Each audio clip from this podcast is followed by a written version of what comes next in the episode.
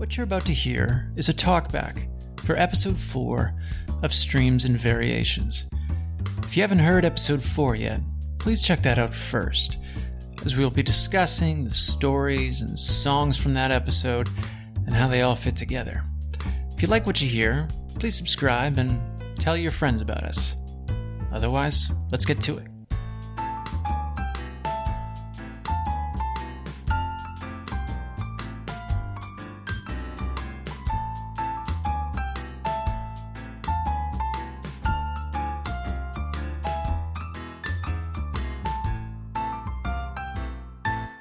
Welcome to Streams and Variation Talk back for episode 4. My name is Jamie Johnson, and I'm the host of Streams and Variations.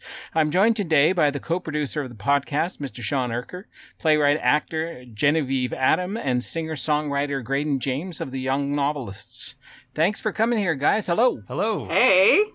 Thanks for having us. Before we get into looking at the story and stories and songs of this particular episode, last time we talked a little bit about being stuck in place with people around us all the time as writers, and because a lot of the writers that I know write in isolation. I do myself. I try to get away from everybody as much as possible, but that also leads to a little problem. I'm feeling lonely. How are you feeling or dealing with all of these things right now?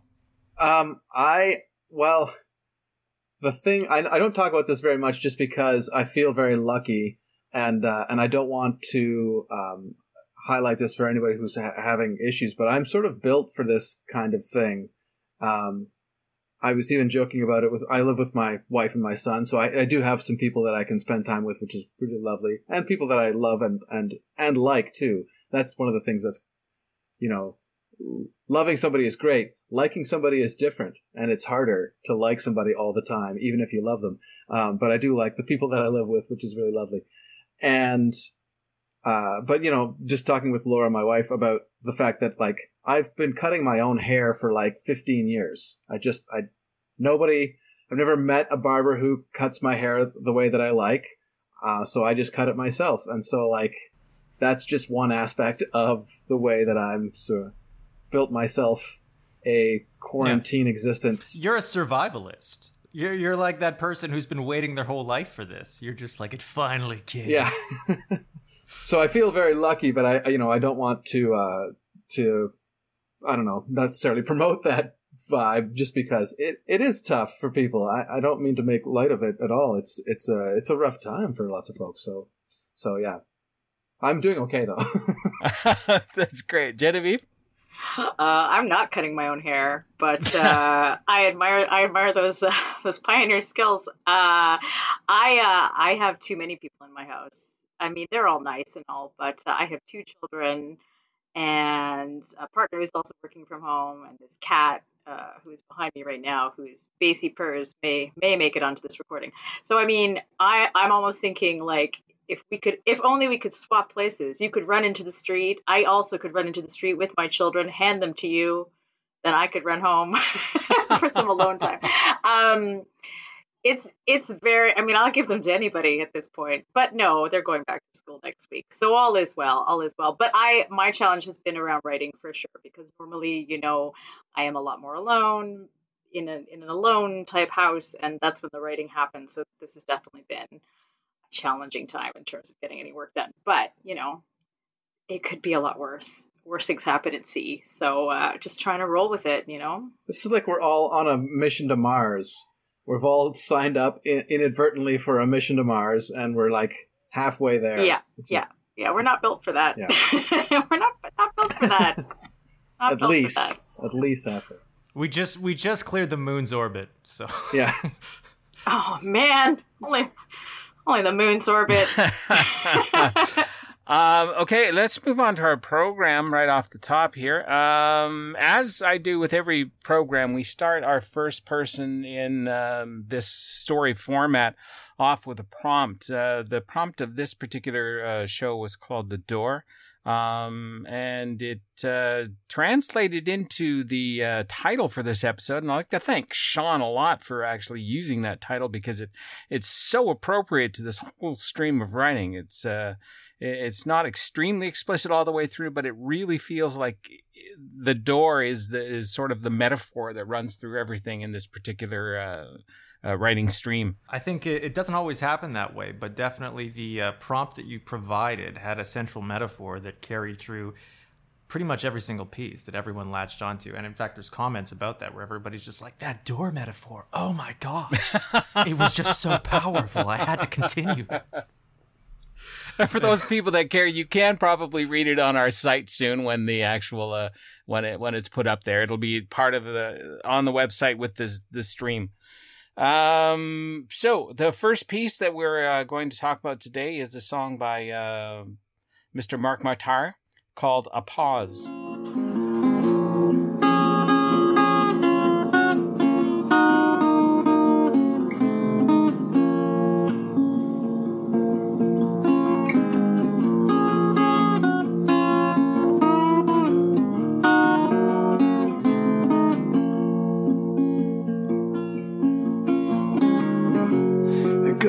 It goes away, even the taste of your lips.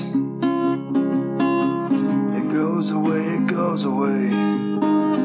Wishes, worries, slides and trips. So as I said, I do have some comments, but I will leave the first impressions to perhaps Genevieve and Graydon if they have any things to say about this piece and how it started off and what they thought about where it kind of sent the entire series.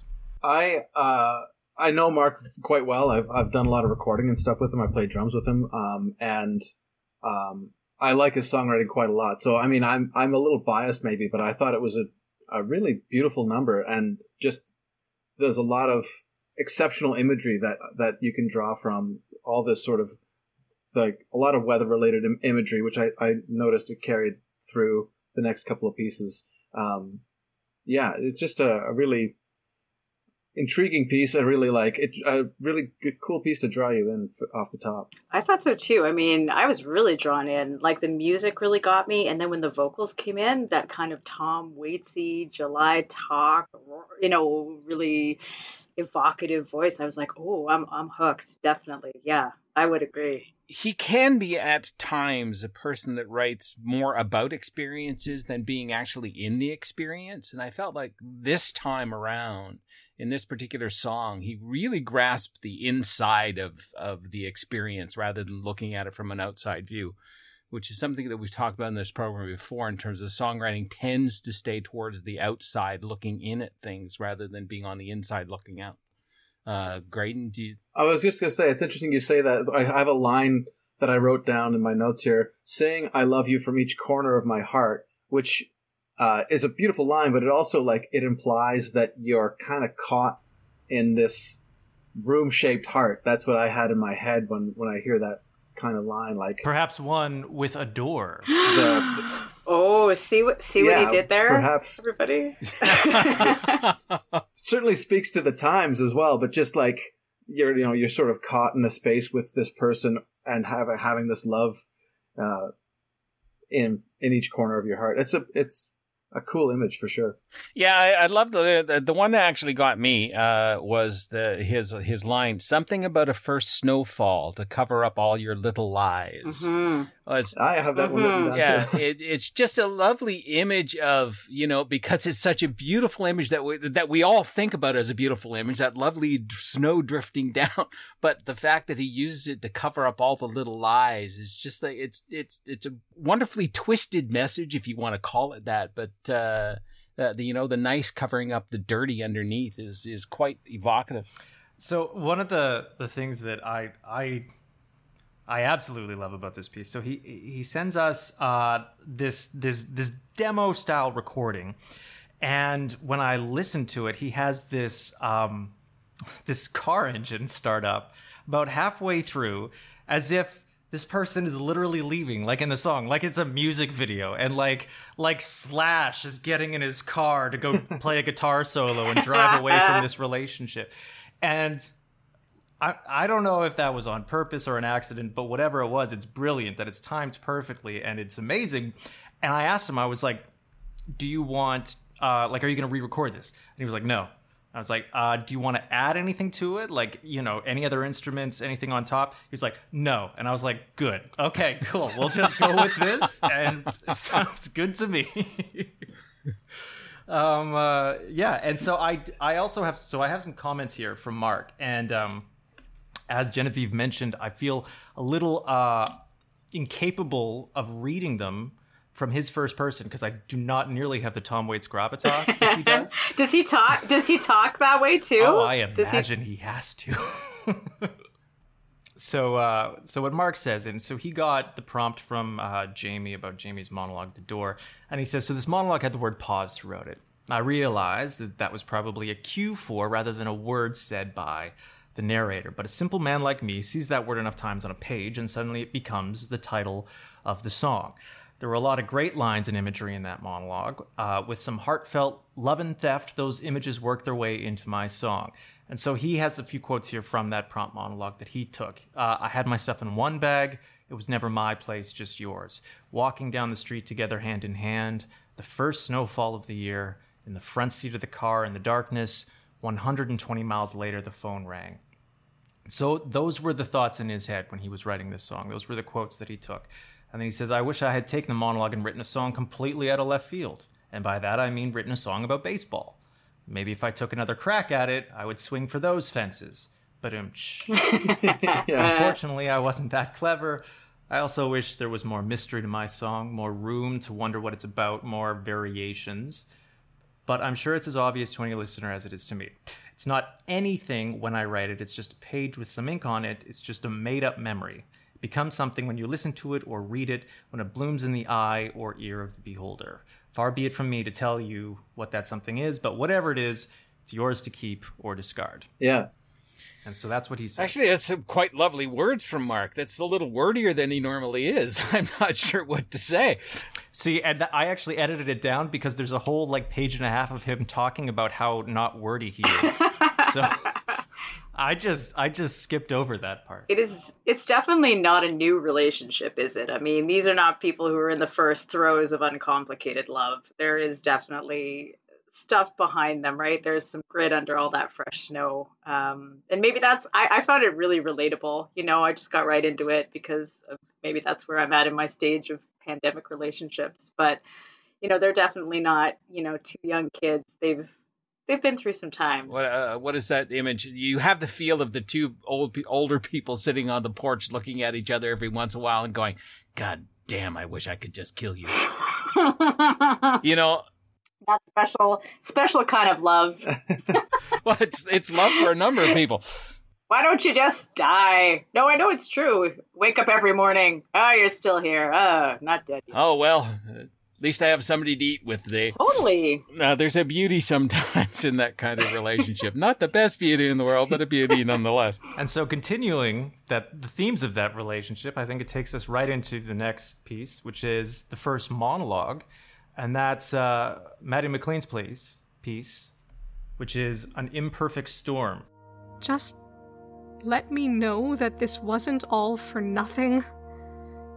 Just show me that in some small, stupid way I mattered. Or even if I didn't. That I was here and present in some way that made a difference. Or that I changed something in you for the better. Because we fight. And we fight, and we fight, and now...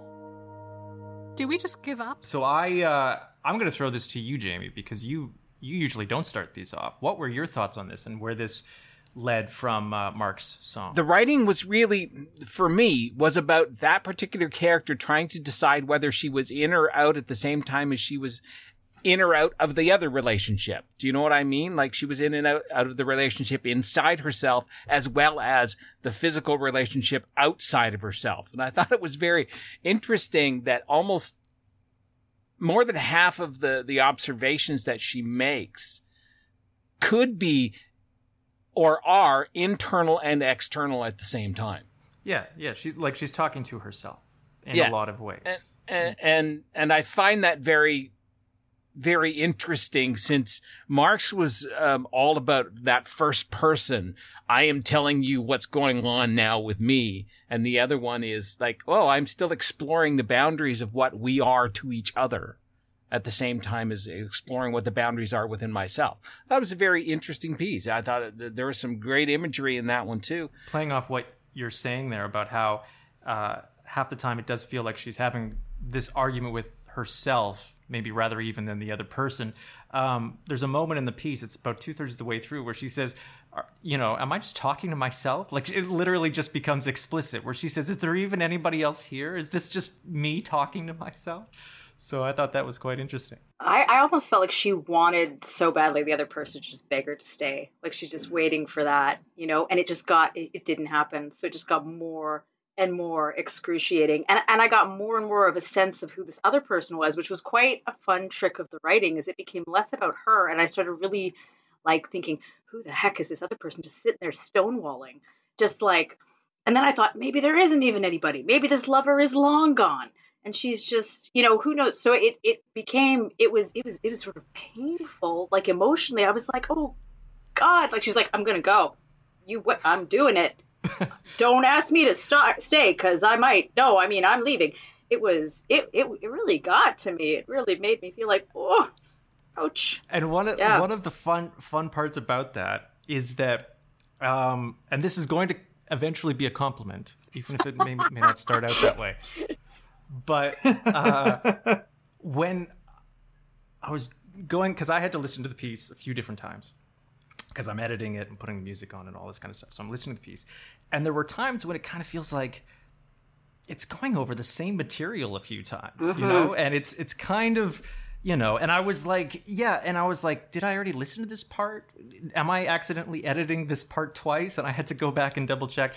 And the thing is, once you go through the whole thing, it's amazing because that length really becomes part of the story, because just like you're saying, Genevieve, this character wants them to say something. And so the repetitive nature and the fact that it's a bit longer than it needs to be is itself part of what the story is trying to get across, which is, you know, it's this showing, not telling, in an audible format. And it's great. It's amazing writing.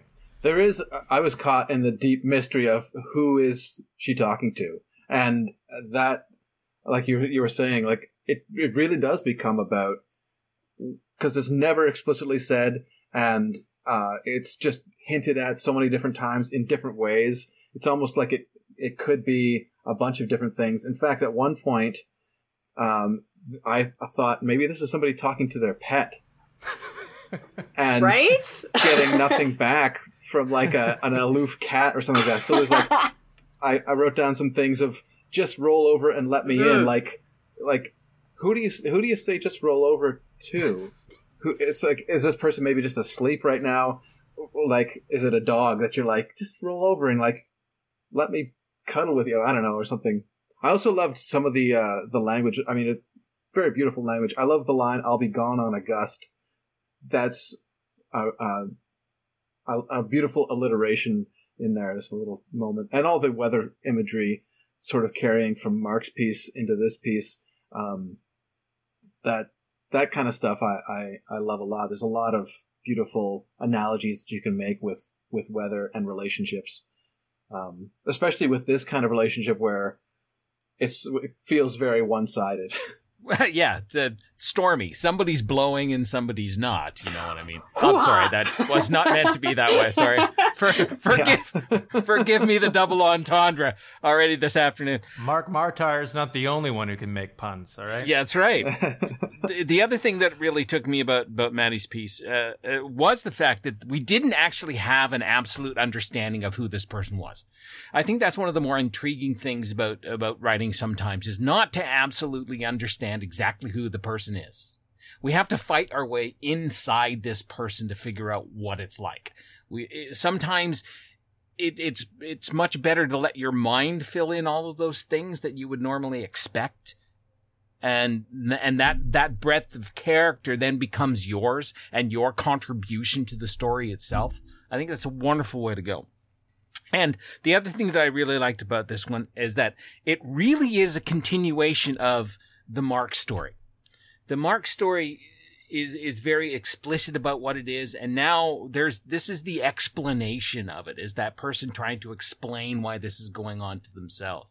And I think the, one of the words that I've used a lot in this program is the landscape of the particular piece is, to me, the same, because I'm filling in with my own prejudices, my own ideas. So the two pieces are basically the same world to me. Mm-hmm. And I really, really like that idea. And that projection that you're talking about is important because one of the things about this particular monologue that distinguishes it from a lot of the other ones that we've got so far is that this one was very, it was gender neutral on both sides of the relationship. I think what we've seen, Barb brought this up in one of the previous talkbacks, but when we have a monologue written by a man, oftentimes it's very clear that this person is a man. And if we have a monologue written by a woman, it's very clear that this person is a woman. And because people are putting themselves into their writing, you know, that makes sense. Maddie's was extremely neutral. When we read it, we were like, we cannot have... I have no idea whether this person's a man or a woman, whether the person in their relationship is a man or a woman, or neither, or anything about that. It is just a person mm-hmm. who's in a relationship. And this is kind of like this abstract concept of love and relationship, which is, you know, it's great because then it does allow you to project so much onto it, and it can kind of be anything. It can almost be a person having a relationship with the idea of relationships, you know, or like a future relationship, and it kind of has a metaphysical sense to it. I wrote a thing here. I mean, it starts or fairly early on. There's a line, "This small little portal to the outside world is all that separates me from you." So it could be that, you know, this is something that's just entirely outside of their current experience or whatever, but that's something that they're imagining, thinking of, what have you.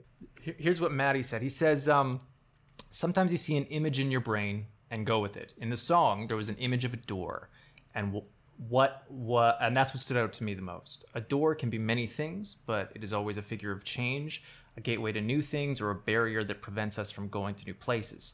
For me, the door was a reminder of that dark place that can often feel like most feel like a prison. The feeling of being stuck in a world that is neither comfortable or reckless. There's a song called 10 Steps by Merritt Larson, which someone debates leaving their lover in such a chipper and lighthearted way, and this journal was in no way that. I think every relationship is fraught with these moments, those moments of do I stay or go? A relationship is just how many of these moments can you say I'll stay in? There's a lot to be said about that place. It's ultimately that low feeling of desperately trying to cling to something, anything that makes you feel the struggle is worthwhile. Something to justify the shit you went through to get there in the first place. I always try to be optimistic in my pieces, and in many ways this piece is ultimately an optimistic one, a piece in which someone is desperately hoping that they will be relevant and can continue to be so. I hope that the relationship will ultimately survive, but the door and that choice is there, and it stands like a monument. In that last second, you think they get the answer, and if they don't, are they going to leave? So it's leaving the question open at the end. I mean, obviously, we came to the conclusion that she definitely doesn't want to go, but does she? Because I don't know. I don't think she's getting an answer based on how that went. So let's slide on to our next piece by James King called Heart Hurricane. We're a hot hurricane, raging together, being blown insane by our winds of sorrow. A hot hurricane, chaos in motion in the howling rain. Our storm.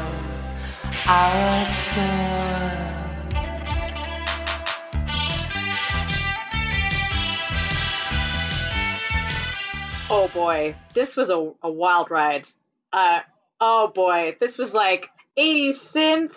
There was big hair. Remember those weird cartoon videos that there were for like 80s music videos of like, you know, wolves and dragons and like She-Ra type princesses? Like that's I was getting all that with this wild. Oh, I have the power style. Totally. You know? Like I was getting all that goodness with this amazing tune. Which very much surprised me. I was not anticipating that coming off of this monologue. Yeah, but it flows kind of nicely, though. Just in terms of it does. Yeah, it does. It's the imagery, hurricane. The way it feels, yeah. The relationship that they're both in. He's just taken it again to a concrete form rather than a form that's kind of open-ended. Oh, it was great. They don't make them like that anymore. Well, although they do. James King makes them. James King makes them like that. I think a lot of it. I mean, the commitment, like his choice to go that direction with it. And maybe that's just, I don't know James very well, so I don't know if that's a lot of what his music sounds like, but, you know, if you're going to go that way, you better go big, because it doesn't make any sense to go small, right? That's a hell of a catchy chorus, too. And it's something that I've been going through my head repeatedly. That hard hurricane came directly from Maddie's piece. It just made me kind of smile. It just made me go, oh, he's picked up on this lovely little image that was written by Maddie and just said, I'm going to turn this into a power ballad like you would not believe. Well, you only need one line. You only need one line for a hit song, and that's it, you know? And, that's kind of the heart of it, I guess. The hard hurricane is that he, you know, he picks up on, he's like, yep, that's the best line in the entire monologue, and I am... That's all I need to go to number one, baby. And so, I mean, Manny's line was hurricane of our hearts. He just switched around to hard hurricane and just let everything else hang loose. It was just absolutely wonderful. You know, a little, I guess, background on the making of it. So James sent us a demo for this, just him on the guitar and singing it. And it was already clearly an 80s rock ballad. I, full disclosure, helped out a bit on the background of it, but, you know, because we were talking about it, and he was like, oh, yeah, definitely, full 80s, you know, glam rock guitar solos, and it's like, all right, if we're going full 80s, we are going full 80s, so we are doing Phil Collins drums, we are doing Sting and the Police with bass and you know, ska upstroke echo guitars, we are putting... reverb on everything, and you are going to echo down the hallway, my friend, when you sing these vocals. And so he comes over to record this thing, and he has the biggest voice, like you would never believe. James, he's such an amazing singer, and he's just belting this thing out, and he's nailing it. I'm pretty sure that was one take. I'm pretty sure that was the first take where he's nailing these notes, and he was just like, "How is that?" And I'm like, "I guess we're done." I guess we're done, Freddie Mercury. Go home. James is also a musical theater performer, and he's played Hedwig. So I mean, heck! If somebody can nail that role, I mean, that's incredible.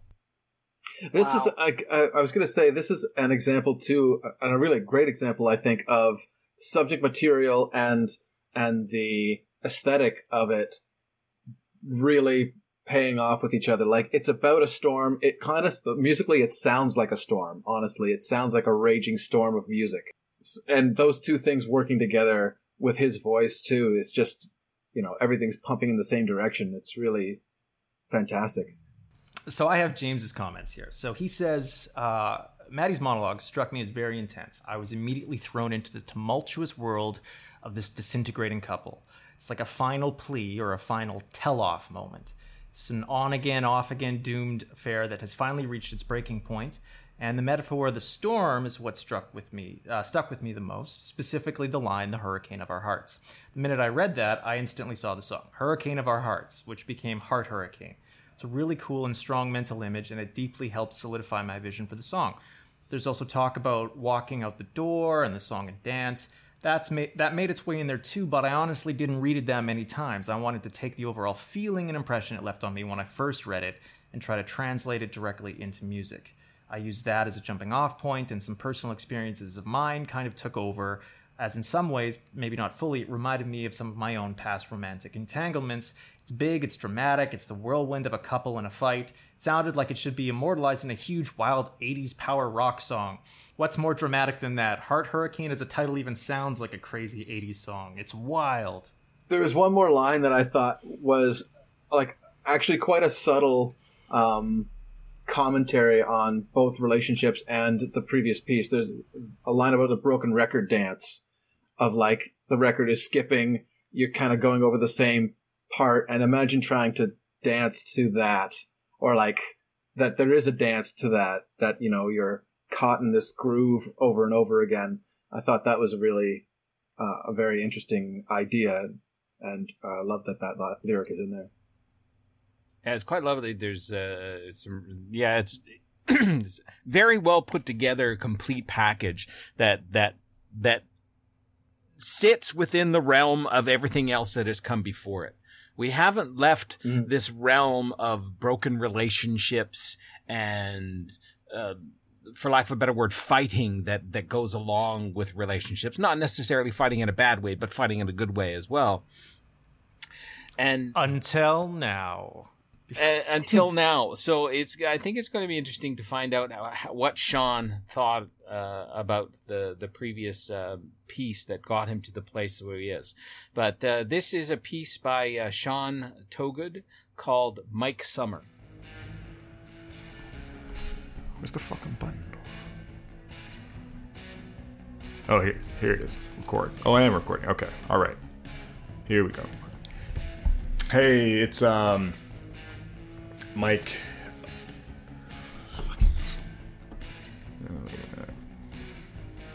Delete. Okay. Record. Hi. My name is Mike Summers. I guess I'm ready to tell my story. So again, I'll let you three talk about it first before I go to Sean's own comments. But Graydon, what were your thoughts on...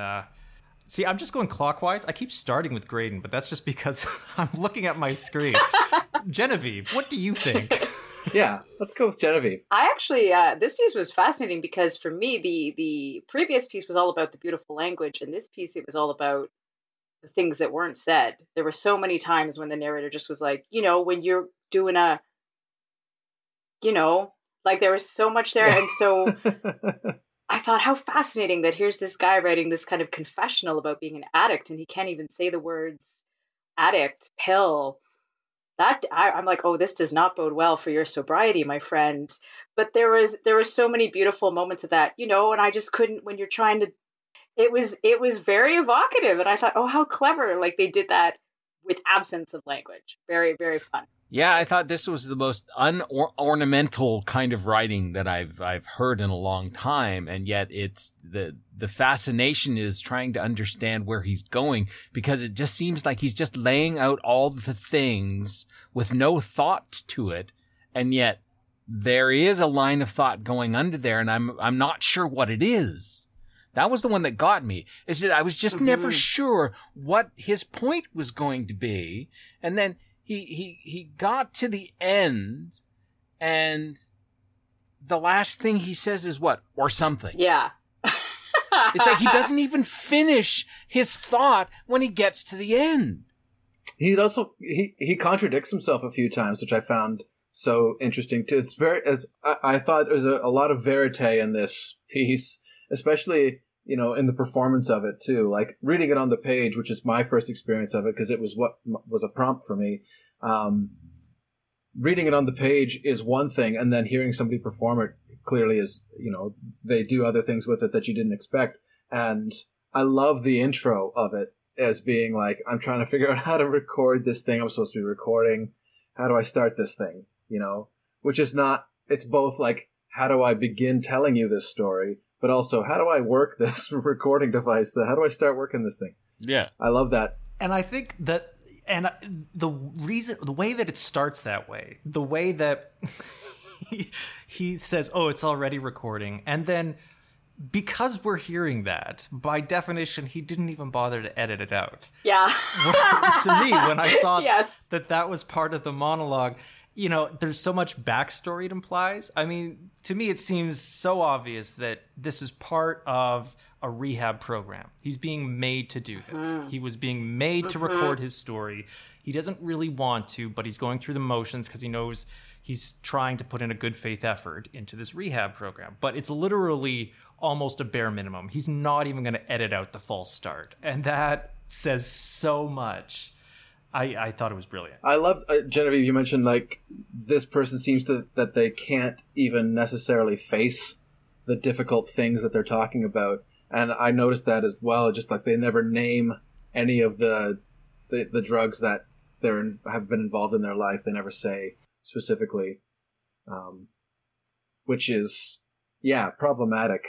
That and you see it playing out as like kind of recognizing in himself, like, I'm not necessarily doing my best job here. Like, I know I got to talk about this, but like, you sense a little bit of, I don't know what to say, not regret necessarily, but just like, I got to do this again and do it better, perhaps. Yeah. There's also the fact that one of the lines in there is the character actually says, I put myself in this situation that I was in. Like, he has an admission, and he admits that he's part of the problem. It's just that he doesn't seem to recognize the fullness of the problem. He sees it as just that thing. Well, I put myself in that situation because that's what I do because of the people I was around and everything else. But I don't want to admit to myself that there's much more of a problem that I'm talking about. What's the other big line in there? I can't tell you how many times I wish there was like a reset button or some shit. Right. Mm-hmm. He says, I'd like to take it all back, but I can't. It's the way it is. And I'm not sure where I'm going with it. And I'm not sure if I can get there. And I'm not sure if I really want to get there. It's really interesting. It's an admission, especially the fact that on almost every time when this particular character says something that could be considered profound, that could be considered concrete, he always ends it up with the same thing where he says something like, or some shit, or other things, or, because every time he gets to that point of having a finality to a thought, and then he just loses it again. It just goes away because he defers to his own brain crap. And I think part of that, it's certainly a character trait, and it's part of the content that the character's talking about. And I think it's also just reflects Sean's way with language, about crafting language that is natural for people. Like, this is a younger character. He's talking about school. He's talking about his parents. He's obviously an older teenager, maybe a younger teenager. I don't know. I don't think we get his exact age. It feels like a teenager talking. Like, the language has that sense of distancing themselves from the points they're trying to make. A lack of confidence in their own thoughts. It's like language. Well, you're creating a simile distance between yourself and the point you're trying to make, or you make a point and then you say, or something, I'm not sure. It's wibbly-wobbly, timey-wimey language. It's a good way of protecting yourself from any criticism or something, or something. Yeah, whatever. Exactly. I was about to criticize you for that dumb point, Graydon, but then you said or something, and so I backed off a bit. Yeah. Yeah. See, he doesn't really mean it. It's fine, and all whatever. That. There's. I don't. I guess. Hey. All that silence about his mom too. Like, I think there's one line about his mom. He's like, "It's weird between us now," or something. But there was so much silence around that, and I really was like, "What happened? What exactly happened? Like, why? Like, what?" And he totally, like, he dipped in and then just totally pulled back from it again, which would be so great to see in performance, right? Like, kind of leaning in and then being like, scary, no. And, Graydon already mentioned this, but I also just have to give a shout out to Eric's performance on this. I love Eric. Because, the monologue, the monologue is full of ellipses. Sean had a lot of ellipses in there, and Eric somehow gave meaning to all of them. Everyone. It's great stuff. He turns all of those pauses into something that you can read miles into. And it's fantastic. It's absolutely fantastic. So what did Sean actually say about the the piece in keeping itself? With the sparseness of some of the language of his piece, he had a short answer, but it's a good answer. It's a very interesting answer. So he says, for me, what really stood out was the title Heart Hurricane. It evoked getting easily swept up in addiction, Also, there's an image of a mountain in there, and often addiction can be like climbing a mountain towards sobriety. Love and addiction sometimes have a lot in common, especially early in a relationship. And like a hurricane, they can both be destructive. So I went with that. I hope that's enough. That's more than enough. Or something. Or something. So basically, he's just switched the relationship to another addiction in this case, if you want to call it that, because a lot of times relationships are an addiction, especially the way that these characters are relating to each other. He's just turned it around into his little white pill, which kind of brings us to a song written by a gentleman who's on the screen in front of me, and his lovely partner. The song "Need You Like the First Time" by the Young Novelists. First time, I need you like the first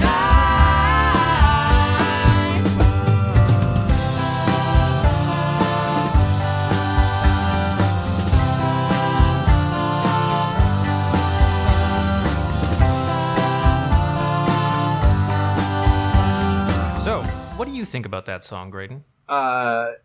It's decent or something. No. Well, I'm going to tell you something, Graydon. That is probably the happiest song I've ever heard about addiction. It thrilled me right from the very beginning. I felt like it was going to be a good upbeat number, and well, it didn't really work out that way, I don't think. Yeah, I have to agree. The first time I heard that, I also thought, I was like, fantastic. He took it in an entirely new direction, a real left turn. You know, I wonder where this is going. And oh no, it's just a happy version of addiction. Yeah, when you get back to that line, I don't know where to begin. It's just like, oh, okay. You've been screwing with my mind right from the very beginning, you prick. So Genevieve, what were your thoughts on this song? Well, boy, only when I was listening to the preceding monologue, when listening to this episode, did I go, oh, it's about drugs, that song.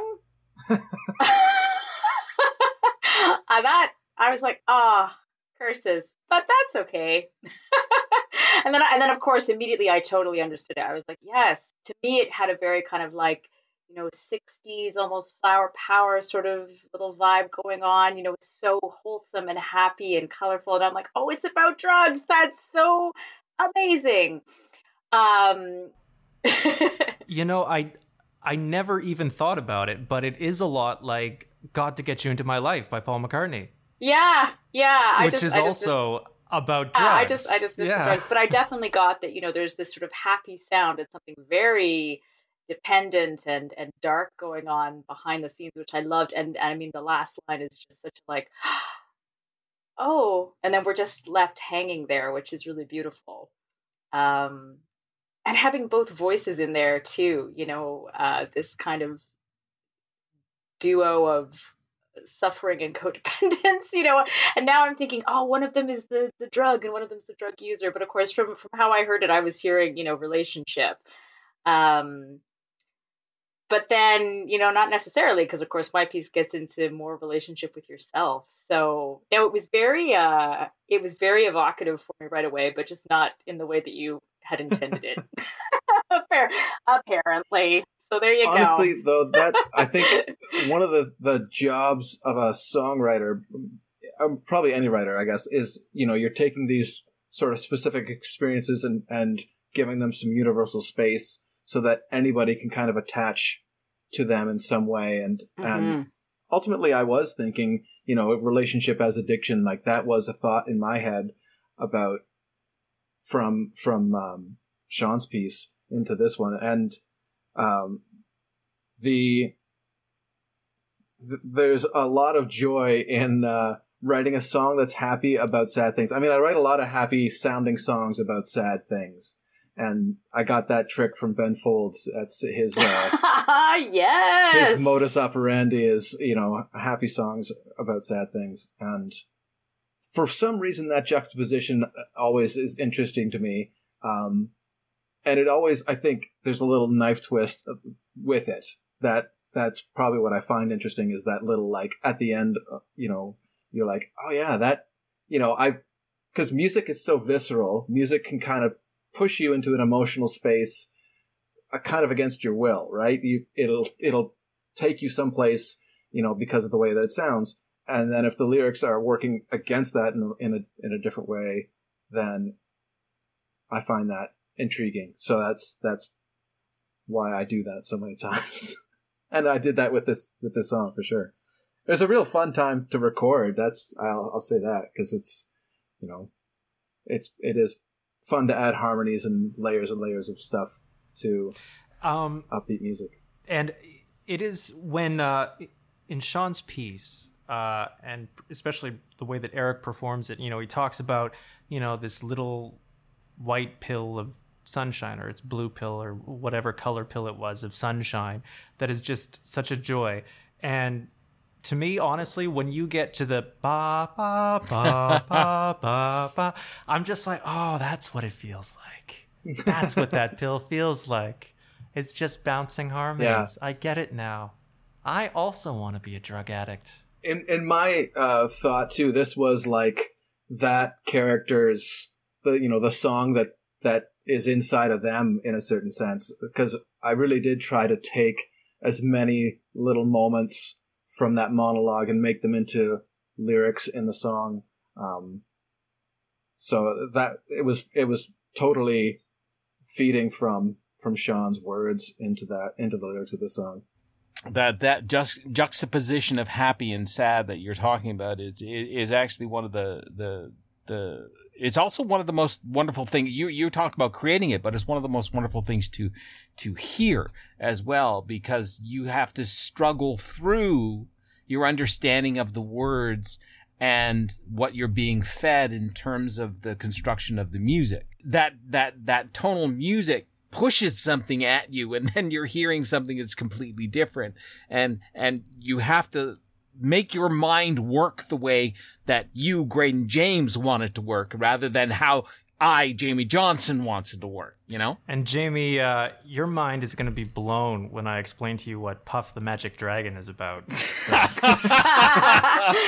Don't do it. Don't listen, Jamie. Jamie, it's about a dragon.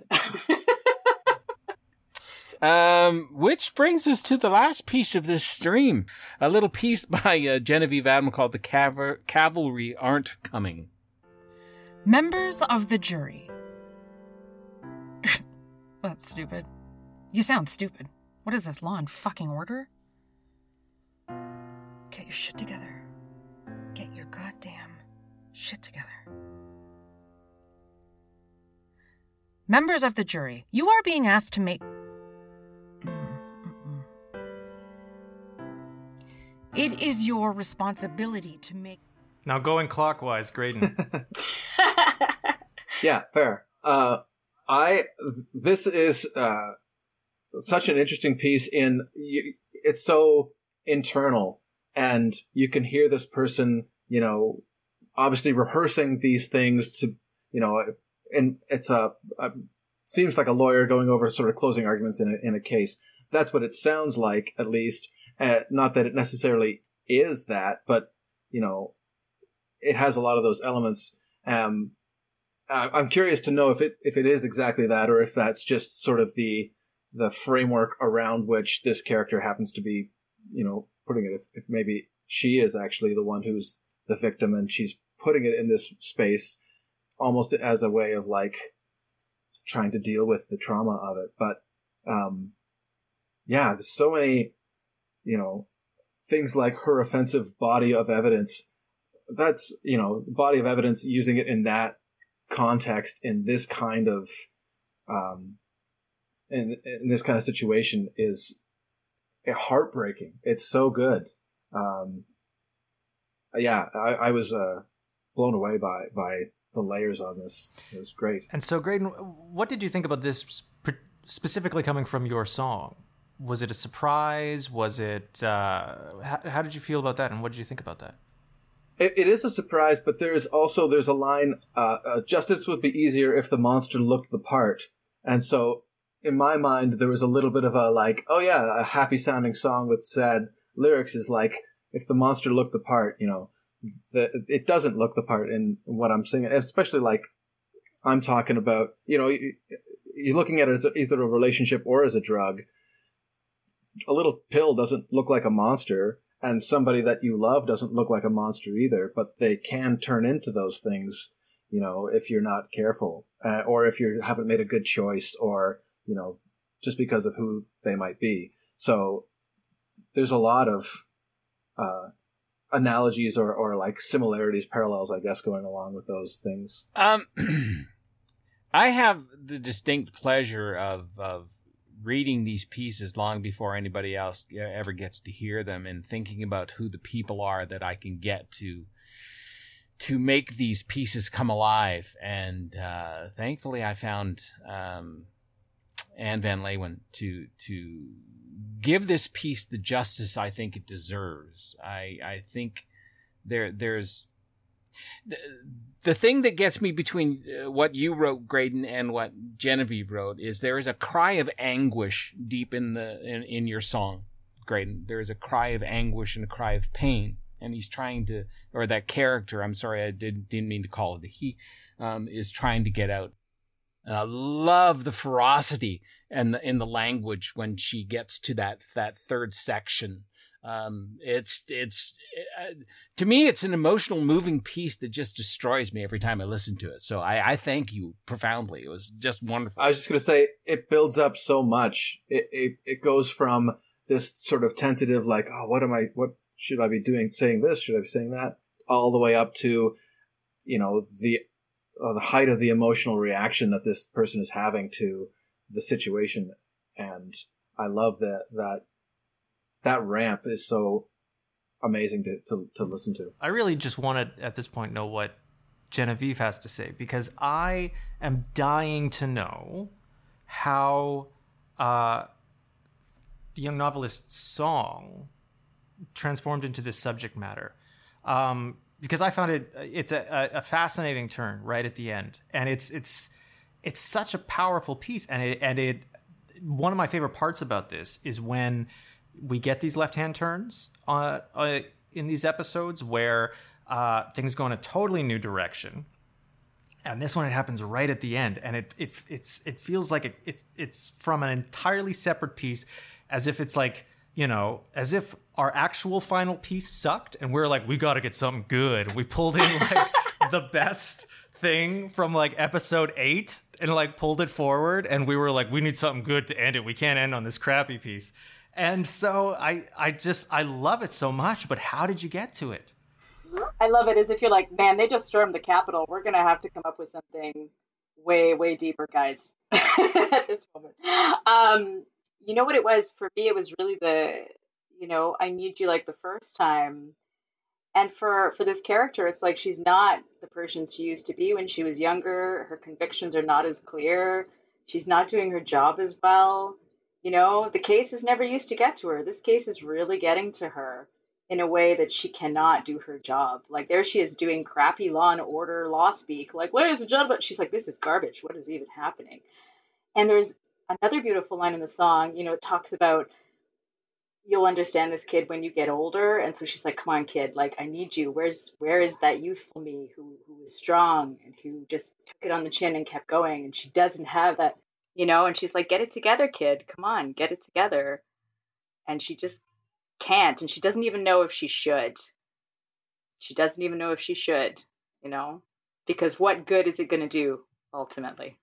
She's trying to recapture whatever the legal profession has been de-romanticized for her from the facts of what is in front of her, that it has laid bare that justice isn't equal, that justice doesn't always come, that the cavalry aren't coming. There isn't a happy ending sometimes, and it's not fair.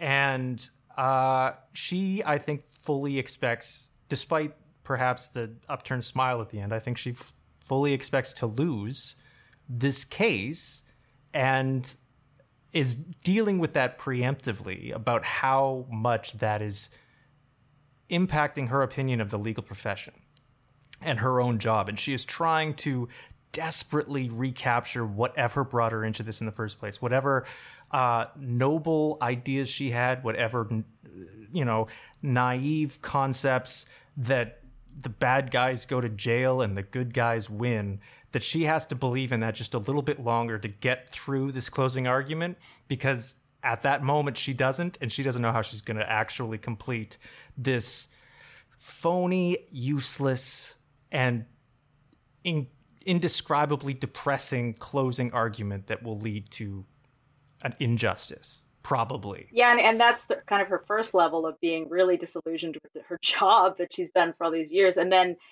you know, it dips into personal. She's like, well, what even happens if we win? You know, he'll go and get a book deal and a podcast, and you get to lose your job and never get hired again. And then you get to see him on TV and be traumatized, you know, in front of your kids. So, and that's clearly like, you know, you're supposed to understand that she's been through similar. And it's very funny. Like when people heard the podcast, they all called me. They're like, "Are you okay? Did this happen?" And I'm like, "Guys, you can make things up when you write stuff. It's okay." But yeah, like close friends were like, "What is this incident? Were you a lawyer sometime and you didn't tell us?" But I mean, certainly, you know, thankfully, I haven't been through this exact experience. But just that feeling. I mean, we've seen it. We've all seen it so much in the news, and I'm sure, like in the lives of people we know, that unfortunately, like you can do all the right things and even win the case. We shouldn't do that Coen Brothers thing where we start every episode with "This is a true story." Only the names have been changed, and everything else is exactly the way it was. I'm starting to think that was a bad idea. That we should rethink that. I was going to say this earlier as a bad joke, but that going from Heart Hurricane to Mike Summers, to me, the most logical explanation for that is that, 80s glam metal, somebody's going to need some rehab, you know? These people are probably all on drugs, and you know, there's going to be a crash. So let's write about that. So you have this idea of the drug that is moving through these pieces, and then you take that metaphor at the very end, and your drug is just kind of naive hope. Like that is the drug that you need a shot of. That this character is like, I need a hit of hope, of you know, the romantic naivety of believing that, you know, things can work out and justice will actually come. That's the hit that I need, because, you know, over time it's dulled and I'm not getting a hit from that anymore. Over time I go into the courtroom and I'm no longer, you know, awed by the majesty of the august profession. I am, you know, weighed down by the burdens of everything I know about it, and I need that hit of what it was like the first time to get through this. And I mean, that is the part that's reflective of my own experience during the pandemic, of just really feeling like, I don't know who I am now. Where's the person who used to turn out plays and scripts? I seem to take care of babies now, and I don't know, like, who even cares what I write? So that's the real part of me being like, I need you. Where's the other you? I need that you. Let's swallow that drug. I'll chase that. And I think that's what really this entire stream was really about. Is it's about characters who are battling with themselves. I mean, it's a fairly straight line all the way through. Every single character that is in this stream is fighting against something inside of themselves or outside of themselves, but it's all personal battles that they're trying to wage in a place where they're not really sure they have control. So I think it's quite wonderful, and thank you all. I think that should be the end of what we're doing here, unless anybody else has anything else they need to say today. Yes, okay. So our next episode, episode 5, will be coming out 2 weeks after this talkback. If you'd like to contact us, you can reach us at streamsandvariationspodcast@gmail.com, and you can also follow us at VariationsPod on Instagram and Twitter, as well as Facebook. If you would like to subscribe, if you haven't already, we are at streamsandvariations.com, where you can find more information about all the artists.